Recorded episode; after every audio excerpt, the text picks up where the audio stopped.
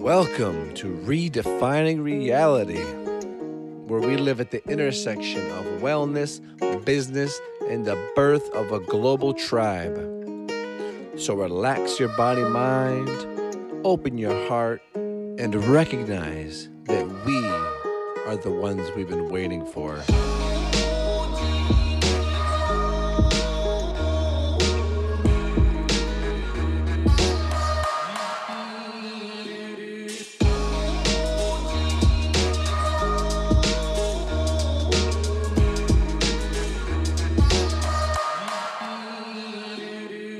Welcome, my friends, to another episode of Redefining Reality. Today, we dive into something very near and dear to my heart, or rather to my gut.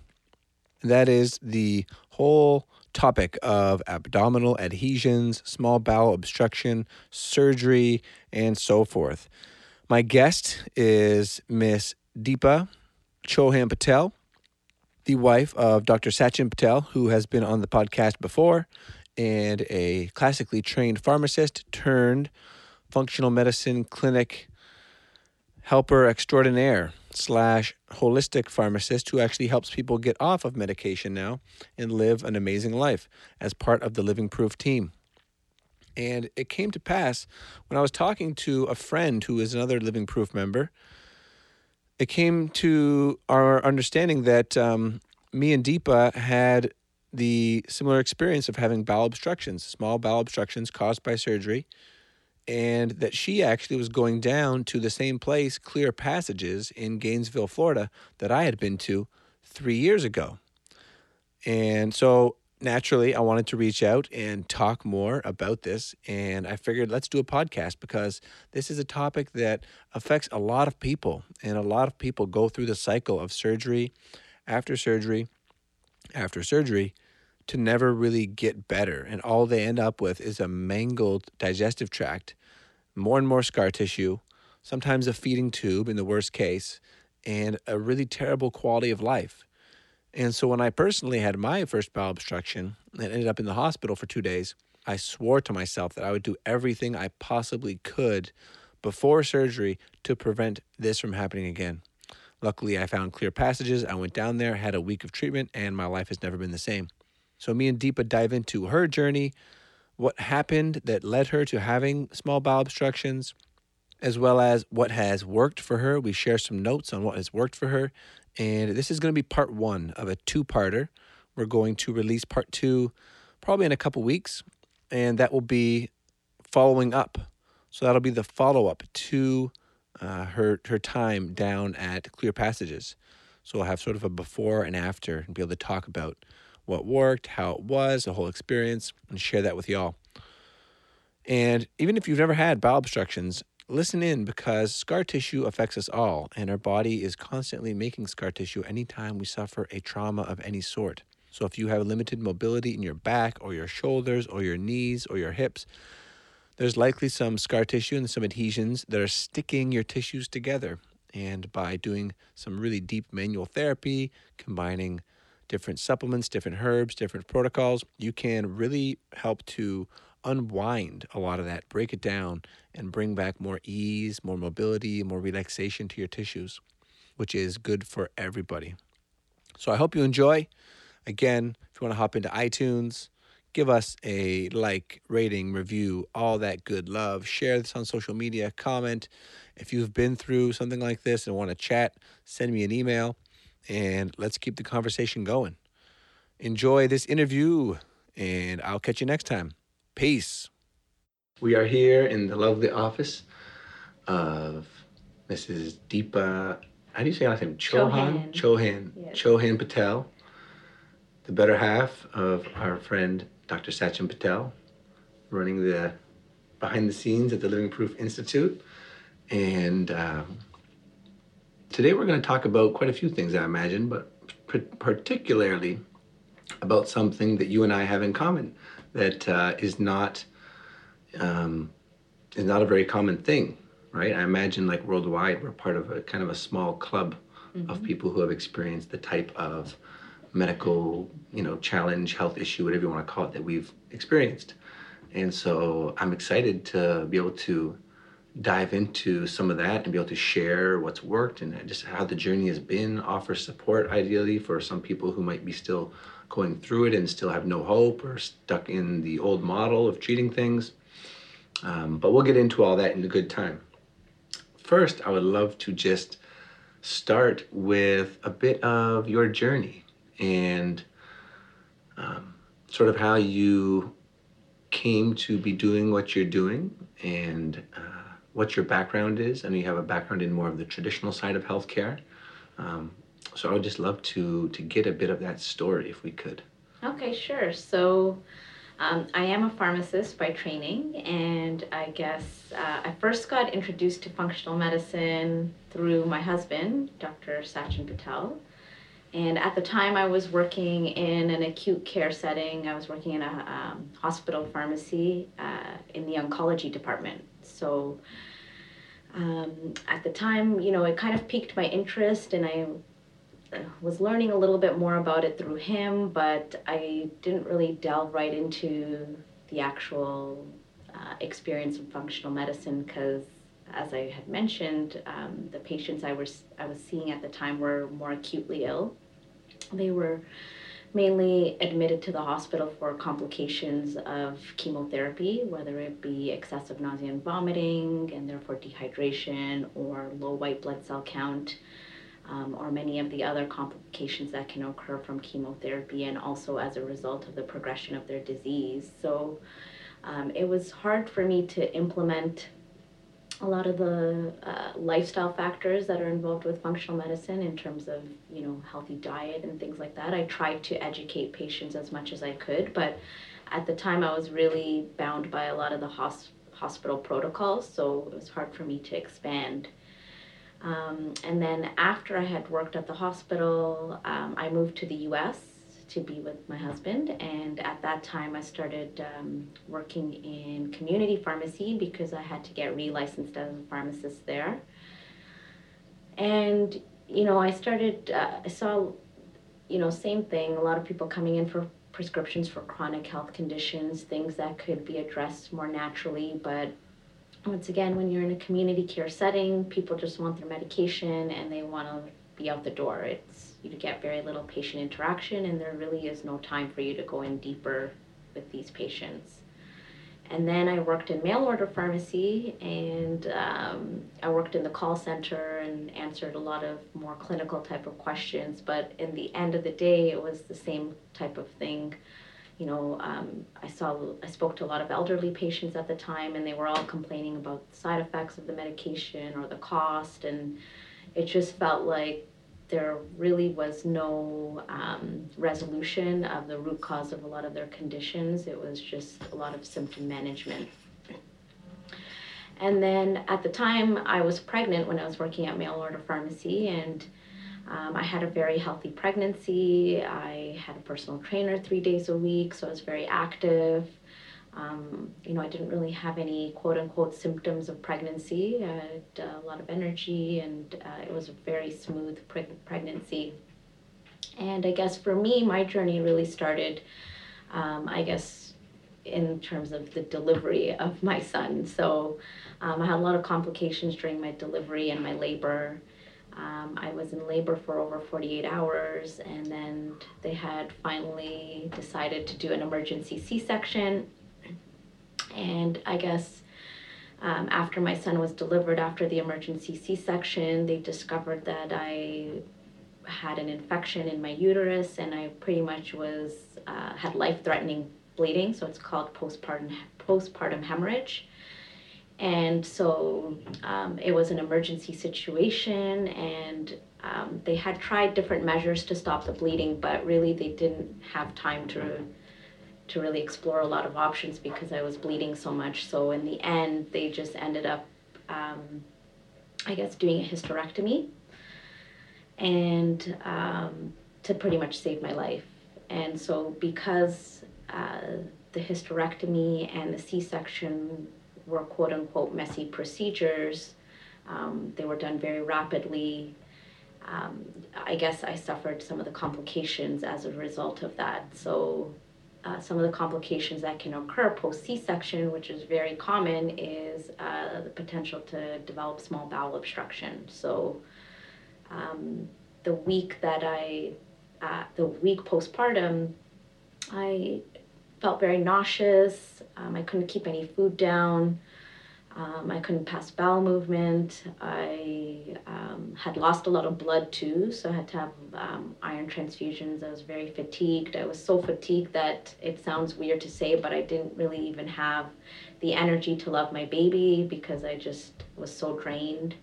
Um, so it was a pretty tough week, and so they had told me that uh, based on x-rays uh, that I might have something called an ileus, which is basically a slowing down of the bowel. And so um, they said we can just watch and wait and see if it improves. Typically, these things will spontaneously resolve. And it had been a week that I was in the hospital, and I started feeling slightly better. Um, I guess I, I wasn't 100% better, but at that point, it was August, it was bright and sunny outside. I just had a new baby and I was trapped in this hospital, so I just wanted to get home. Um, so I got home and I still didn't feel that well. I vomited twice while I was at home, and then two days after I had um, been discharged home, I had um, severe abdominal pain to the point where I couldn't even sit still. I was rocking back and forth on my couch and um, my stomach was very distended and I just did not feel well. And uh, the doctor that had done the, actually, it wasn't the doctor that did the emergency C section, but it was the doctor um, that had seen me on the Saturday night. He was the um, gynecologist and obst- obstetrician that was on call on the Saturday night. Um, I guess going back a little bit, I should have had the C section probably on the Saturday night, which could have prevented the infection from getting so bad, but he had refused to come in. So I guess he felt as though he kind of made a mistake. And so he gave me his phone number and he said that if anything happens when you get home, make sure that you call me. And so I called him. He directly admitted me, so I didn't have to go through the whole ER process. Um, so I got directly admitted. I had a CT scan, and basically, they told me that I had a small bowel obstruction. So um, they told me that um, it can spontaneously resolve in some cases, and in some cases, um, you will require surgery. So, of course, they always take the more conservative measures. So, we waited probably, I think it was about five or six days. Um, I was on IV nutrition, and because um, obviously you can't eat anything when you have an obstruction because you have to give the bowel a rest and it's obstructed, so no food can pass through. And um, I guess we weren't seeing any progress, so I had to have surgery again. And when I um, when they opened me up, they saw that I had a lot of adhesions. So adhesions basically are collagen, fibrous type tissues that form post surgically. It's a natural process of healing, and so um, I had formed a lot of adhesions post C section, post hysterectomy, and so um, they had to pretty much cut all these adhesions to resolve the bowel obstruction. Um, so that happened, and then post surgically, I thought that I could just carry on with normal life, but um, post surgically, it was a healing journey for me because I pretty much had to wait for my bowels to start working again, which does take some time. It can take anywhere from a week to two weeks or even longer. Um, so, you know, post surgically, I was getting very anxious and I just, you know, once again wanted to go home and be with my son. This had almost been three to four weeks that I was away from him. I mean, I was fortunate that I had the help of my parents and my in-laws and they would bring my son to the hospital every day so I could see him. Um, but pretty much once I got home, I um, and I was able to eat. I started eating, you know, in terms of quantity, more and more each day. But my primary focus was my son at the time, and um, you know, just being able to nurse him and breastfeed him because I hadn't been able to nurse him because I was on so many medications and antibiotics while I was in the hospital. And so um, that was a whole nother journey in and of itself. But pretty much once my son was born and all this had happened to me, that's when I really started to dive deeper into functional medicine and really healing my body post surgically. And um, that's when I, you know, took the course to become certified as a functional medicine practitioner and really help myself first. Mm. Yeah, it's amazing the the trend amongst us, you know, natural slash alternative functional practitioners. How so many of us, you know, the system fails us in one way or another, and uh, it it becomes our you know our primary um, job essentially in life is to get ourselves back to wellness, back mm-hmm. to some state of health. And that's when, for me, that's when I really started to realize just how backwards things were and how ill equipped um, the current system was to deal with the actual healing process. Mm-hmm. Um, right? Because my my uh, the commonality here is that after I had my appendix rupture, which was misdiagnosed the first time I went into the hospital, and then I finally got surgery. Um, I ended up also with uh, obstructed bowel. Now mine took a lot longer to manifest. Maybe it was over a year until that actually like, you know, stopped everything moving. Um, but it's just uh, that's why I love to to connect with other people and to share these stories because there's that that common core sort of truth of okay mother nature the universe whatever is giving us signals right that something's not right um, and then it's up to us to really okay now how do we work with nature how do we work with complementary means of addressing this so that we're not just um, you know beholden to surgery right mm-hmm. which is the allopathic um, essentially that's all they offer, right? Mm-hmm. Liquid liquid nutrition, IV nutrition, surgery. And so if we could just dive back a little little bit, I want to just better understand like where you're at. So during a 48 hour labor, mm-hmm. I imagine is pretty intense on its own, mm-hmm. right? So were you really like aware of what was going on like when they said okay we have to do this surgery we have to do this hysterectomy does that really sink in in that moment or it's just like do what you got to do get me through this so um, i guess just to give you some background information uh, we wanted to have a natural birth so we had a doula which is basically kind of like a, a birthing assistant who helps guide you through the whole birthing process so I, you know, so fortunate to have her because we lived in Cincinnati in the US and I didn't have any family. So I needed a female support um, as I was going through the birthing process and, you know, throughout my pregnancy as well. So it was very fortunate to have her by my side during the whole process. But um, I guess what happened for me is uh, my water broke and I was at work and um, basically my doula had advised me not to go to the hospital right away. She said, let's wait for the contractions to kick in a little bit because typically they want to induce you right away if your water breaks. Um, so we ended up going to the hospital early. This was on a Friday that my water broke. We ended up going to the hospital early Saturday morning, probably about 4 a.m.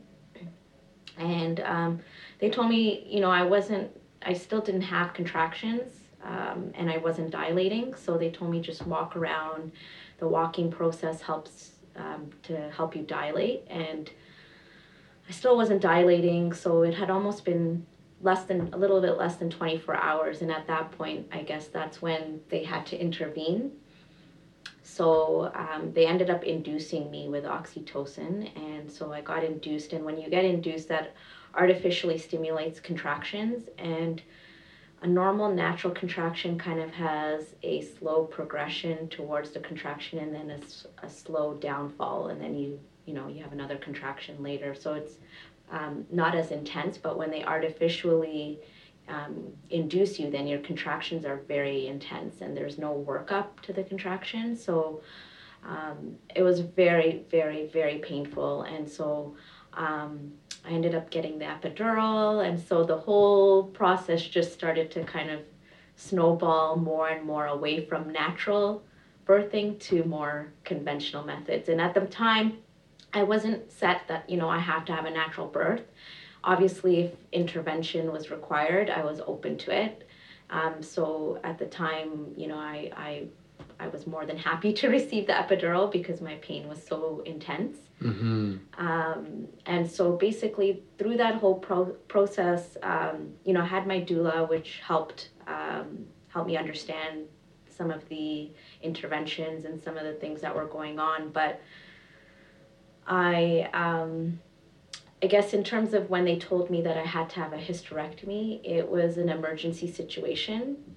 I mean, I knew that something was wrong because after my son was delivered after the C section, they pretty much were calling a code almost because I was bleeding so much. And they tried to stop the bleeding with medications. And because I'm a pharmacist, I recognized the name of the medication and what it was used for. So I knew that it was used to stop bleeding.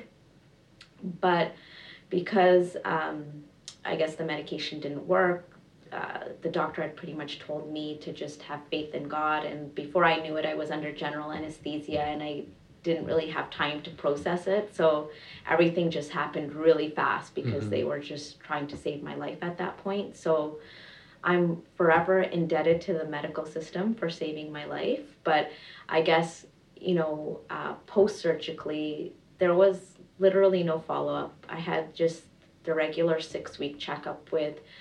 Um, with my OB, and then I had, um, I think I had one follow up with the general surgeon after I had my small bowel obstruction, Mm-hmm. and then that was it really. So you're kind of left out there to deal with all this on your own, and um, you know it's just it's just sad to see that there's no follow up Mm-hmm. Well, afterwards. so well, and I'm in the exact same boat, right? Yeah. Uh, if it wasn't for you know allopathic medicine and surgery, I'd be Mhm. dead. You know, I would have been dead at 18 exactly due to my you know chronically unhealthy lifestyle and chronic constipation growing up and just eating junk and not not not being in tune with my body at all. And so the medical system, you know, it keeps us alive, but it doesn't teach us how to be well. yes And that's where the real, you know, not to say one's more important than another, but if we knew how to be well, we could avoid many of these procedures. Is my, you know, my belief. hmm Um, and so, yeah, we're we're not against, right? Just to just to make it clear, if anyone's listening, Yes. if any doctors are listening, we're not we're not anti-medicine, we're not anti-surgery, but we're pro-health, we're pro-wellness, right? And so, um, really seeing integrated models come up, um, whether those are the ones that you are creating, that you guys are creating at Living Proof, um, and just all the work that's being done in our in our in our field in our world like that's what we're really pushing towards and we all want like we're all on the same team essentially right? We want people to be healthy we want people to be happy we want people to um, you know not have suffering unnecessary suffering is really what gets me right is and it was it was my own journey through that and then seeing also my parents and family members go through things that really convinced me to make the switch into this full time because I was going to be an engineer.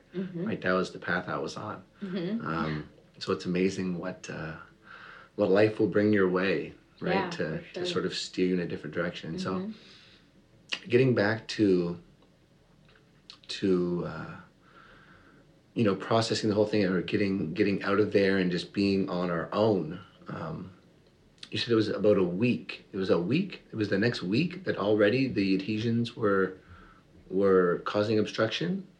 Uh, yeah, so after my um, C section and hysterectomy, it was, yeah, Pretty much immediately. pretty much immediately that the adhesions were, were forming.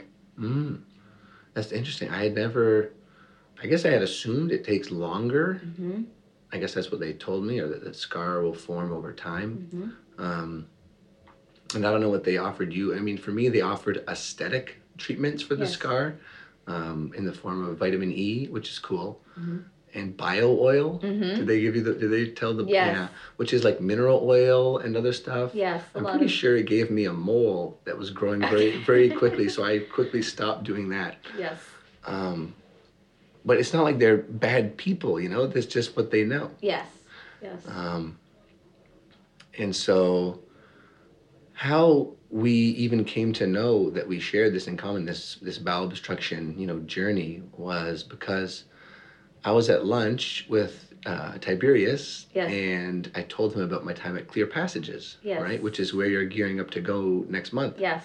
Um, and so, Clear Passages, for those that don't know, is a pioneer, really.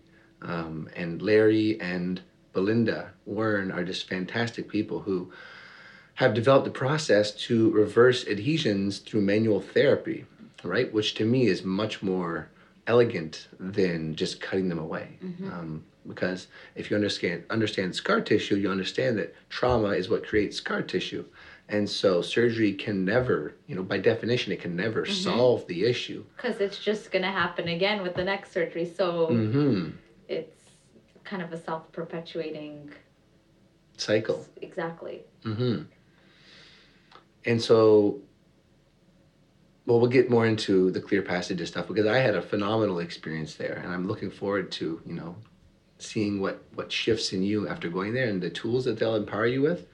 Um, because for me, I was fortunate enough to to not have surgery. Like mine cleared. I had a bowel obstruction and it cleared on its own. Luckily, after you know emptying myself from from the front end and being on IV nutrition, not IV, just liquids rather. But um, but so it was. I guess two or three years later, because it was then earlier this year, if I'm correct. Six years later. Six years Yes. later. Okay.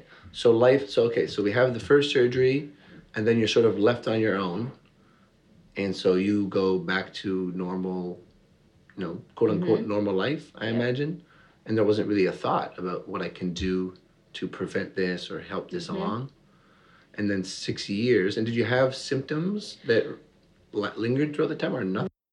No, nothing. So for me, it was, um, you know, like I said, after the small bowel obstruction surgery, I came home and my primary focus was my son. And so, I mean, with functional medicine, I did do some testing to, you know, optimize my health. Um, and the general surgeon had told me that the rate of recurrence of bowel obstruction is up to 25 to 30% post surgically. But I didn't really give it much thought you know, I just thought that this is not going to happen to me. I tried to focus on the positive. So I said, oh, well, there's a, you know, 70 to 75% chance that I won't have one rather than focusing on the 25 to 30% chance of having one. But pretty much this August, the bowel obstruction reoccurred. And, um, you know, sometimes it can just spontaneously reoccur due to old adhesions that might have formed from that surgery. Um, I'm not sure if there were any triggers that kind of made my bowel loop in a different way to obstruct it again. There were some things that week that happened, which, I mean, it wasn't anything crazy. Like I was at the gym, I was doing a leg press, and I was, um, you know, lifting a little bit more heavy than I usually do. And just because of the way I was positioned when I was doing the leg press, I don't know if that could have looped my bowel in any way. Um, the night before, I had a meal that was overly oniony and overly garlicky, and I don't know if that triggered it to, to, um, you know, twist in a weird way. Um, so basically, I had um, in August. I had a lot of nausea and vomiting on the Saturday, and um, I was out at a park with my cousin who was here from England, and I was just feeling um, a little bit of stomach cramping. I was feeling a bit nauseous, and um, I thought that it would just resolve. I felt like I had to vomit, so when I got home, I basically made myself vomit. I ended up vomiting about, uh, you know, five to six times, and I didn't feel any better. I kind of felt worse, and so. Um, I told Sachin that, you know, I don't know what's going on. I, think we're gonna have to go to the hospital. So we ended up going to the hospital. Um, when they finally admitted me in the ER, uh, they did an X-ray, and the X-ray found some bowel gas and found that um, I did have an obstruction again. So because of the way they did a CT scan as well, Um, and because of the way they saw that the bowel was looped, it looked like pretty much like a sausage. So it looked very tight Mm. to the point that it, like, they were afraid that it was going to burst or rupture. So I had to have surgery that same night. And when the surgeon went in, he said there were a lot of adhesions, and pretty much um, the surgery that they did was just to lyse the adhesions. I was fortunate both times that they didn't have to resect any of the bowel. So they went in again and told me um, that they lysed all the adhesions. So it's like we had talked about, it's they're preventing one problem, but then that same problem is just going to reoccur because with surgery, adhesions are going to form naturally again. So mm-hmm. this time around, because I didn't have to worry about a newborn, I said, you know what, I'm going to focus on myself. And that's when I really started digging into a lot of research in terms of how to prevent adhesions from reoccurring because the surgeons, when you ask them how can you prevent this, they just say there's nothing you can do to prevent it. They give you no hope or no information because they themselves don't know because their primary focus is just doing the surgery. And if you talk to anyone, you know, within the field, they don't really know how to prevent adhesions. It's they say it just happens and, you know, just luck of the draw, it could happen to you again. And so that was quite frustrating for me. Um, and this time around, it was, you know, I took things a little more seriously instead of just. Uh, I, I wouldn't say that I ignored it last time, but I, I didn't focus on it a lot last time. So this time around, I really made sure that I, I um, did a lot of research to, to see how I could um, prevent it. And that's when I myself came across clear passages and then as you had mentioned i had told tibby about it and i think through your discussion with him at the lunch you guys were having he had told you that i was thinking of going to this clinic and um, i guess that's how you and i had connected and found that we had this commonality so Mm-hmm. Mm-hmm. yeah Yeah. And so um, from there, I mean, it's really amazing, you know, how how little, you know, knowledge and awareness around this issue is there because, you know, with the amount of surgery that's happening, everybody essentially, well, everyone in general is dealing with some level of adhered tissue, right? Mhm. Because we're stiff, we sit too much, Mhm. we have accidents, we're rough as kids or whatever. Every time you have any sort of trauma Mhm. or even a posture, right? And this is one of the things that I'll never forget that Larry told me. Um, and I mean, I'm indebted to those guys for many things and also for giving me my foundational understanding of fascia and the whole fascial network, right? This web, right? So, people, if you can picture this, it's like this there's this web that literally encases and connects all of our tissues and like holds us together. And anytime that we have stresses or injuries, more of those fibers get laid down, right? So then things get stronger and stronger and more rigid over time. And so I remember him telling me because I've had low back pain since like the fifth, not the fifth, like the eighth grade, um, due to a number of things. You know, sitting too much, flat feet, weak core, all the all the typical things. And I remember him telling me that every time you're in pain, you're actually re-injuring yourself, right? Anytime you're experiencing pain, you're re-injuring the tissue.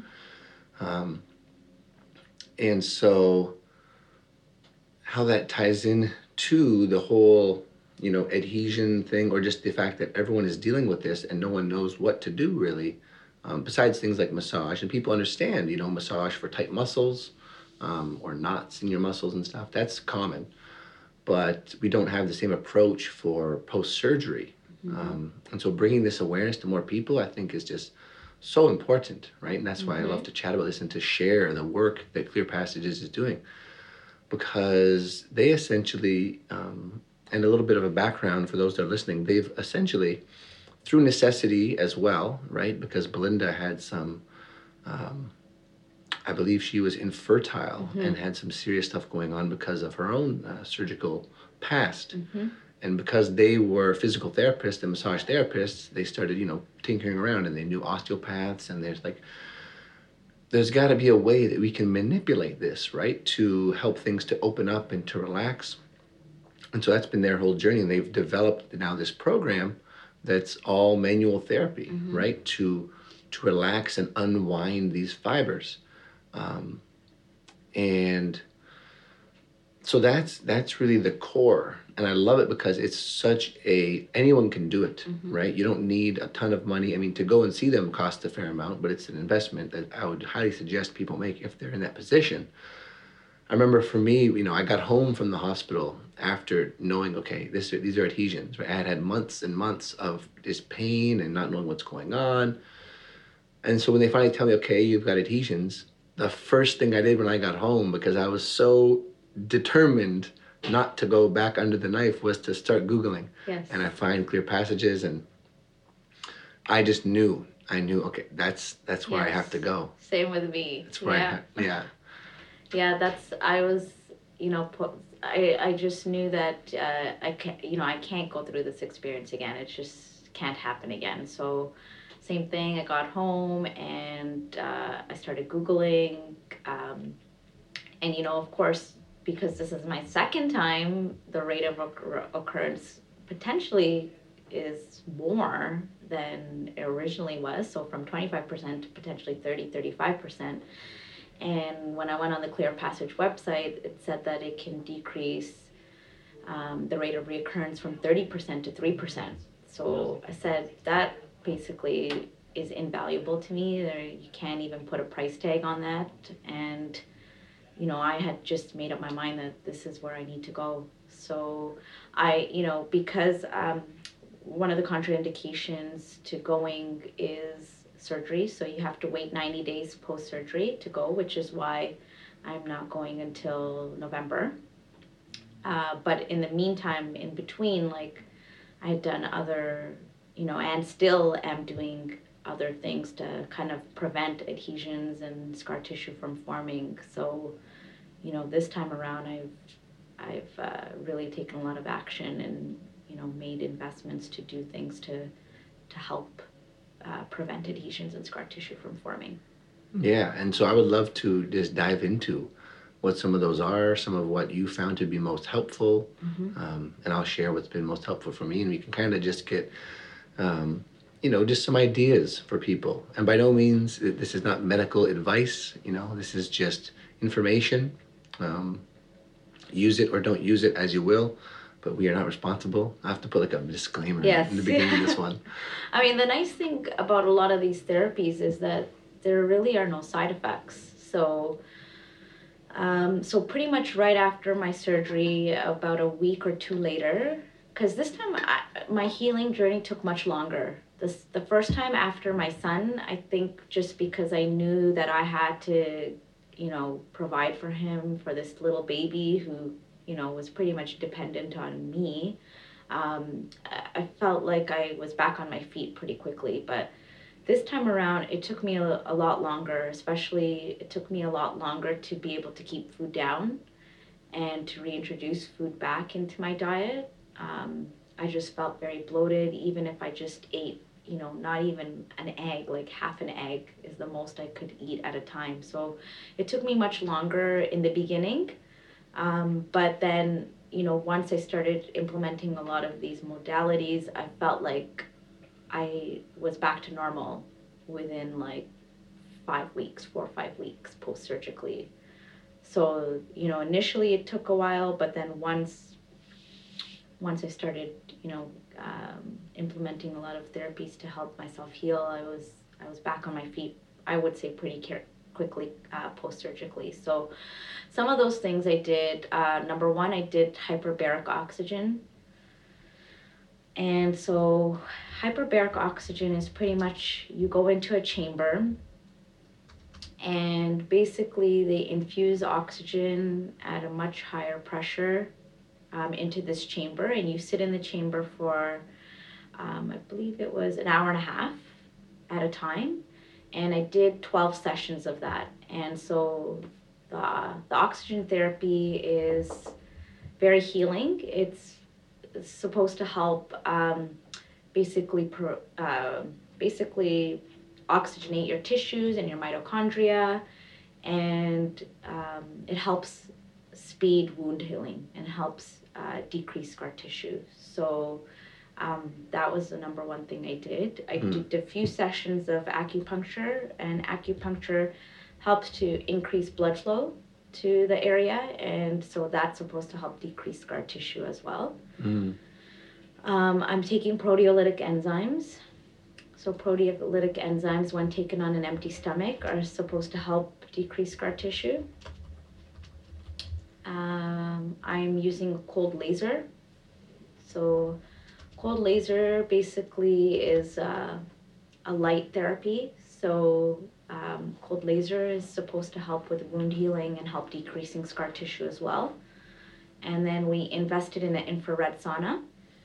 So I do sauna about three to four times a week. And infrared therapy and infrared light is supposed to be um, very healing for the body um, and help with, you know, just speeding up healing as well. So that's what I'm doing as well. And then the next thing is basically going to clear passage. So that'll be um, two weeks, less than two weeks, I'll be going. Exciting. Yeah, so I'm Exciting. really excited about that. Yeah, I think you're gonna have quite quite the time. And I mean, not to make it sound like it's all you know roses and whatnot, because it's it's intense, right? You're doing you're doing very very deep tissue, long hold massage, right? So it can be painful, uncomfortable at times. Um, but the amount of, for myself, the amount of openness and and ability really to breathe like for me that's the biggest thing right? Because i had i had what's called a, a, a laparo- laparotomy exploratory laparotomy. So they go right down from just under the ribs to just below the belly button. So the whole diaphragm is all in there right? And so that's been my main thing is not being able to breathe properly which then leads to i mean and you can look at the more um, you know energetic level and like the third chakra being tied up in there and so not being able not feeling powerful or being able to exert your will in the world Mm-hmm. which has been sort of my journey and so i love seeing how they correlate Yes. and how the deeper i go with the healing work then the freer i am to really be out in the world Mm-hmm. Which i just find endlessly fascinating Yes. Yeah, so I, you know, even um, after the second surgery, I kind of uh, was diving a lot into the energy work as well with pretty much, you know, um, looking into chakras and unraveling some of the tension and um, I guess why the energy flow is stagnating in that particular area of my body.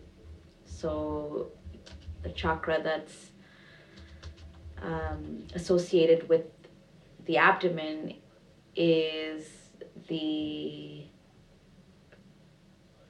fifth chakra, right? Is it? is it No, it's Well, I the um, solar plexus. It's the solar plexus. Yeah. So it's not the root chakra, it's the one above that. two above right so the third i That's right, the imagine third, i yeah. imagine Yes, the second right. is tied in there too Yes, the second is tied Right. in there as well. So Mhm. um, it's the second and the third, which are kind of tied in there. So I've, you know, looked into a lot of.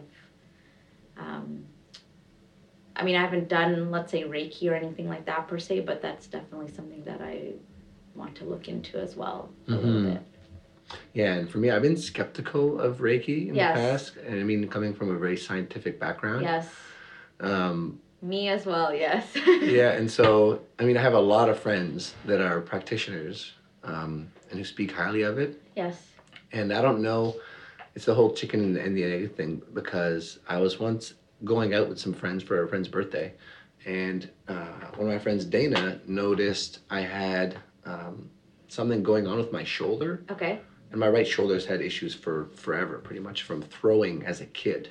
Okay. And never stretching, never warming up, never Yes. cooling down, just throwing Yeah. as hard as I could, right? and she's like, Do you mind if I do some, you know, work on your shoulder? So she does this, like, you know, pulling stuff out and da da da. And I said, You know, I said, Thank you. And then the next, like, two weeks, and this is where I say chicken and the egg, what, what's, what's first.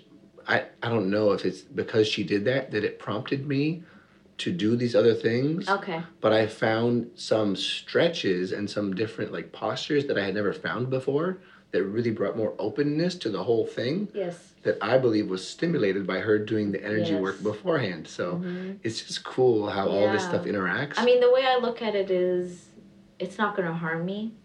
It'll just help me. And I think for a lot of these things to work, you have to believe that they're going to work. Mm-hmm. So I've been a lot more open to it, even though I come from a very scientific background as a pharmacist. So, um, you know, because like I said, I just, my whole thing is just preventing this from happening again. So whatever it takes, I'll, I'll do it. Mm-hmm. Mm-hmm. And yeah, so a few other things, but I mean, after the manual therapy, right? So that's like you're doing. eh, It's probably the twenty hour. Yes. Yeah. So 20 so hours. twenty hours of massage in one week, right? So it's a lot. It's a Mhm. lot, and uh, just taking it super easy, and you know, drinking tons of fluids, drink, getting lots of nutrition, lots of fresh air, lots of walking. Um, and not, I remember when I was there, it was so hard for me to not exercise because they said you can't exercise for the next like Oh, week or two, right? okay. Because you don't want to increase more tension into the area. Um, so that was tricky for me. That was, I think, the beginning of um, recognizing a slight exercise addiction Yeah. that I may I may have had in the past. Um, Cause yeah, it's not easy to just like take it easy. Mhm. Right? In our world, we're so go go go. Yes. What's next? What's next? Yes. um, you know, very yang in terms of energies. So to, to go into the yin mode and just receive and heal and restore, so necessary, Yes. right? So, I think that's like, you know, I always believe that things happen to us to teach us a lesson, and I definitely think that that's one of the lessons that I need to learn because I'm always go go go, and you know, just that's what been one of the biggest lessons is taking time for myself mm-hmm. and making sure that I'm, you know, functioning optimally so I can take care of others, right? Hmm yeah, yeah. Put on your own mask first, Yes. right? In, in the airplane. Yes. Um, and yeah, so I'll just share, I guess, a few of the things that we had talked about before, but also that might just be of help for people. And one of the biggest ones for me was castor oil packs. Mhm. Yes, I forgot to mention I did that as well, but Mm. I guess why don't you expand a little bit? Yeah, and so castor oil packs, I first came to them through Edgar Cayce, who was like a, how would you call him, a medical intuitive of sorts, very spiritual person. And he wrote about them primarily on the liver for treating cancer, right? Because as we all know, cancer, um, a very complex, you know, set of symptoms. But one of the main things is that the liver is just not functioning well enough to clear toxicity from the body. Um, and so by putting castor oil, essentially what a castor oil pack is, is you get a piece of natural fabric, undyed, saturate it with the oil. And castor oil itself is a really fascinating oil. Um, and it also goes by the name of Palm, Palma de Cristi or Cristo, um, like the palm of Christ. And I think it's Italian for the palm of Christ, just because it's such a healing oil. And so you saturate this fabric and then put it on the area, warm it up usually, and then apply uh, some saran wrap or something, and then apply heat, right? And just let it sort of sit there and do its thing. And it really brings a lot of circulation and uh, flexibility or pliability to the tissues. So that can be huge, and just it's a nice excuse, right? As we said for self care, to like plop yourself down for you know half an hour, an hour, and just be, you know, just sit there, maybe read, maybe meditate, maybe take a nap.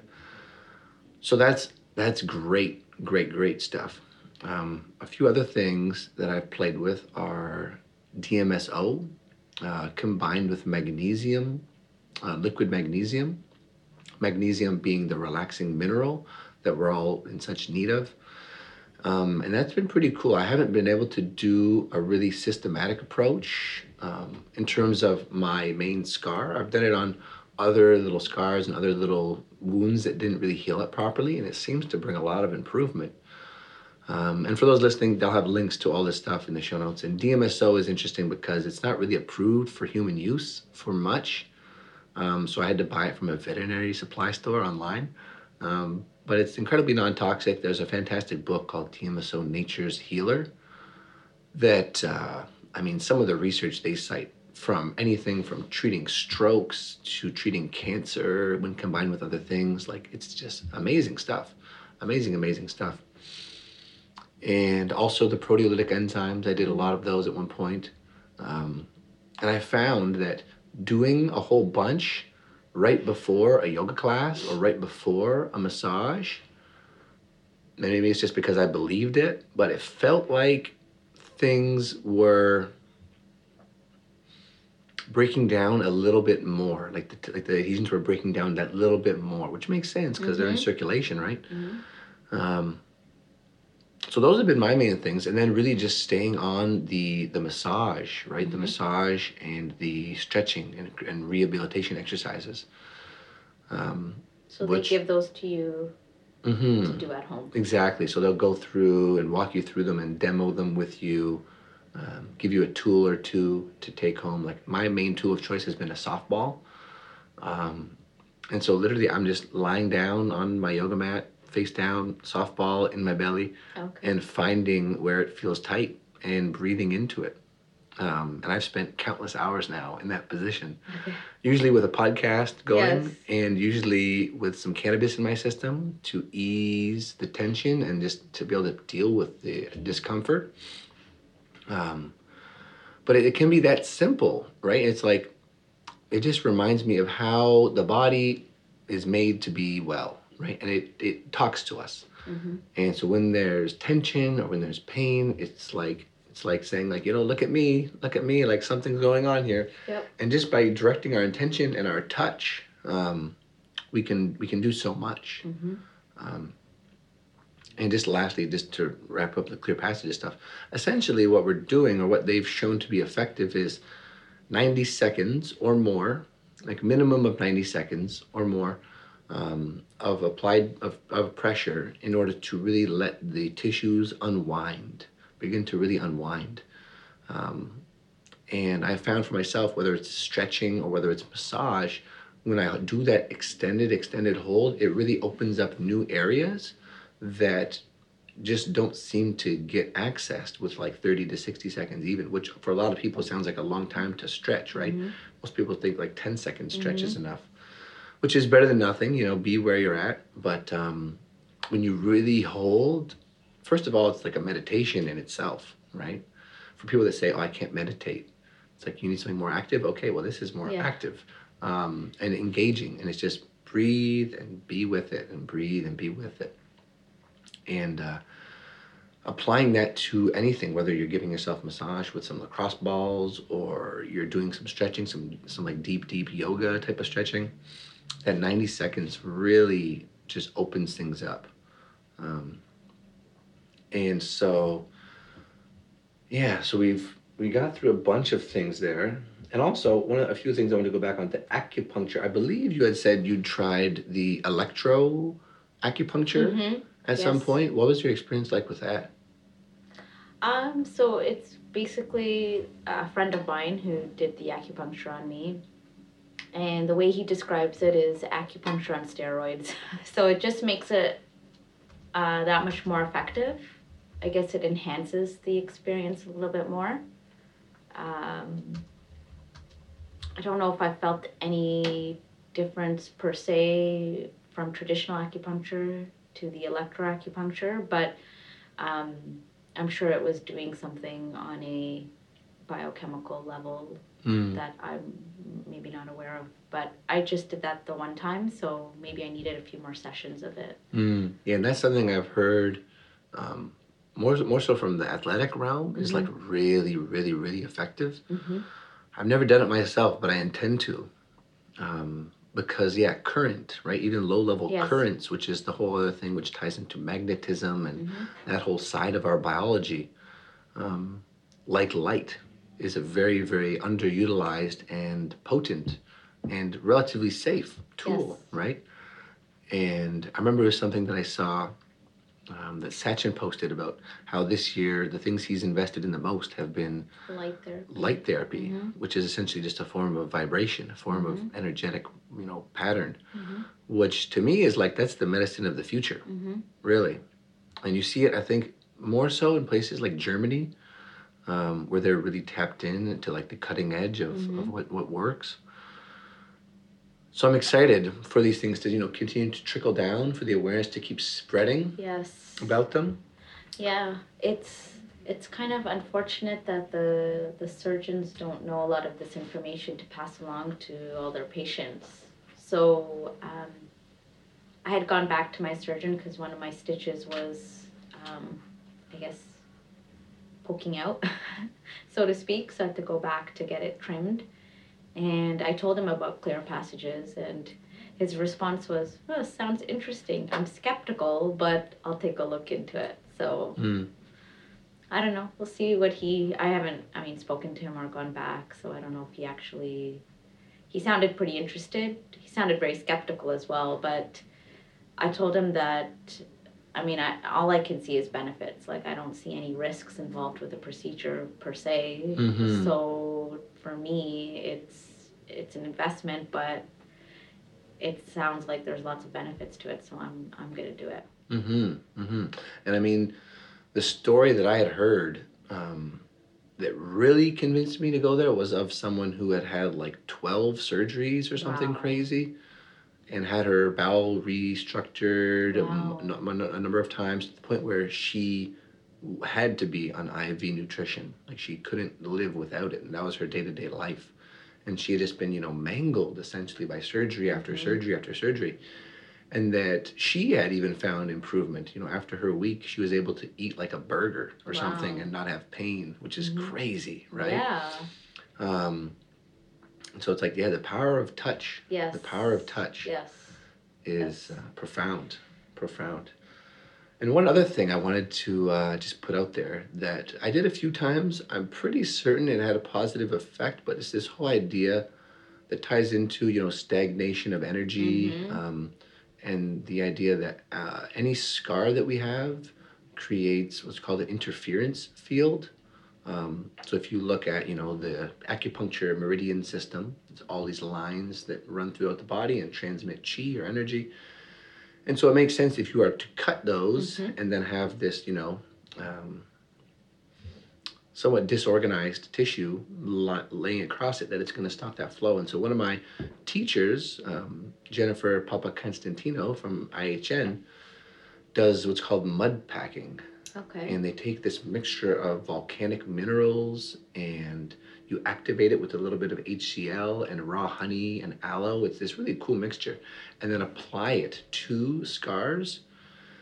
And um, it's supposed to pull. Also, apparently, a lot of toxicity can be stored in scars, um, or just in tissues in general. That's why after like a massage, you're gonna drink lots of water. Yes, to flush it out. Um, and so this mud is through many different ways. I think through you know electrical, uh, the difference in charge, and also just the different minerals and things that are in there. It pulls stuff out, and that was an interesting experience because I I physically felt my energy like collapsing, and the way she described it was my field was collapsing, and you can't have the mud on there for too long because it is pulling so much out. Um, but something for people to look into. Um, yeah, mud packing for interference fields. Okay. There's not a whole lot of people that do it, but there are a couple. Um, and there's some pretty cool information out there. And you can do a simple version, essentially by taking a bath and putting clay or minerals or mud in the Mhm. bath. Like bentonite clay. Yeah, and Mhm. get more of a systemic effect. Um, and then the other thing that I want to touch on was uh, a few essential oils, which I want to start mixing either with my DMSO or with the castor oil packs. One being frankincense, Yes. which is incredibly powerful, Mm-hmm. right? Um, apparently, one of the highest vibrational um, oils or most potent healing oils Mm-hmm. which to me made sense. You know, growing up a Christian, and you know, they Mhm. give frankincense and myrrh Yes. and gold to little baby Jesus. Um, and so it's like, okay, there's a reason for that, Yes. and uh, there's there's some there's some gifts in those medicines that are to be rediscovered. And then another one that I haven't tried yet, but a friend of mine who's very very well schooled in essential oils told me about was um, chamomile Okay. which when you think about chamomile, it's a relaxant, Soothing. soothing, Mhm. and she would actually mix either essential oil or tincture with her uh, compresses and use that on scars. Um, and then the last thing that I've heard for more so for healing and for the prevention of the adhesions in the first place, which DMSO is pur- purported to do, And I mean, if you do the massage, essentially you probably only need massage and like some good castor oil to prevent these things. But just more tools for people to think about would be um, uh, burdock root poultice, I believe is what it is. I think it's the root, maybe it's the whole plant, or maybe it's the leaf. I'll have to look that up and I'll include notes if I can find research. But I've heard that when people have um, injuries, whether it, it, could even be like a broken bone potentially, or like a serious trauma, serious scar, and you apply that poultice, that heal, it's almost miraculous wow. in the, the results. And I mean, this is just this is just what I've heard secondhand. So, you know, have a healthy level of skepticism around it, um, but different options. You know, different options. Mm-hmm. And so, I think we got everything there cold laser, sauna. So, oh yeah, so you guys got the sauna last month, was it? Yes. Okay. Do you notice? I mean, for, I've done infrared sauna a few times. I love. I mean, I love to sweat. I love. It gives you sort of a natural high. Yes. But the peace of mind, like the clearness of mind Yes. that it brings, oh, it's it's yes. like I feel like I'm a you get Buddha like master. you get the best sleep after. I usually do it uh, before I go to bed, Mm. and so I get amazing sleep. And um, for me, I don't sweat much, so for me to sweat, I feel like it's really pulling out a lot of toxins and uh, you know very healing. So it's been amazing. Mm-hmm. Yeah, I've really been enjoying it. Nice. Mhm. Nice. Yeah, I'm I'm very close to building my own near infrared version, which uh, at the conference, I don't know if you saw at the conference, the Bulletproof conference, they had one in a, in a tent. Oh yes, It's essentially yes, a yes. board with four Yes. bulbs on Yeah. it. Very simple, right? So if you're listening at home, I'm going to include a link to this too, but you can build your own near infrared sauna, which isn't quite as beneficial as the full spectrum, but Yeah. still for the price, for like a couple hundred bucks or less, um, is an amazing value. Mhm. Um, so I think this week actually I'm going to get that done. Okay. I need to get that done. But yeah, so lots to lots to work with, right? Lots to work with. Lots of complementary therapies out there, right? So if you're someone who's listening to this, who's either had surgery and had complications, or has been told you might need surgery for these sorts of things, or has struggled with uh, obstructions and just over, you know, mm, constriction and not being able to to be yourself because all these things at the end of the day they're not allowing us to express who we are Mhm. um, so i would just encourage you to you know be open try things experiment um, and to not take your doctor's word as the final word and to not take the medical advice as gospel Mhm. um, and just to know that there are alternatives even if they don't know about them it doesn't mean they're not valid um, and that you don't have to suffer Yes. and that suffering is not you know that's not the the sentence that has to come from these things that it can actually be your greatest gift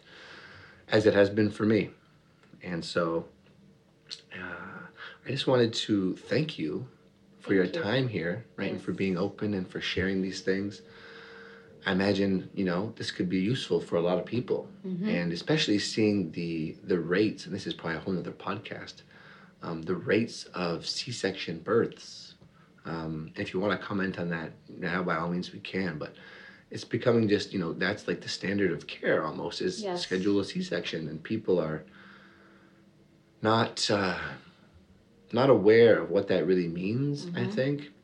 Um, on many levels scar tissue on the microbiome level which is huge. Um, but before okay so if you want to comment on that you can but i just wanted to yeah just acknowledge you for you know being on this path and being positive and, and having hope and moving forward. And uh, yeah sharing what you've been through and uh, being part of this this amazing organization here and the work that you do behind the scenes that uh, that i'm sure is integral to the success of living proof right so i just want to thank you for for the, the woman and the healer and the mother and and wife that you are and just all these things that you show up as so thank you Thank you, Brian. Thank you. I appreciate it. mm-hmm. so We'll have to do a round two. Yes, after for sure. You get after back. I get back. After you get back, we'll yes. do a round two and we'll, yes. we'll dive into your experience.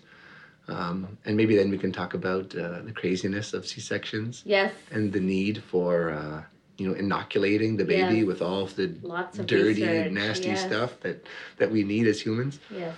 Um, but until then, thank you for listening. Thank you for being here, Deepa. Thank you. And uh, yeah, to all you out there, keep redefining reality and have a fantastic day. Peace.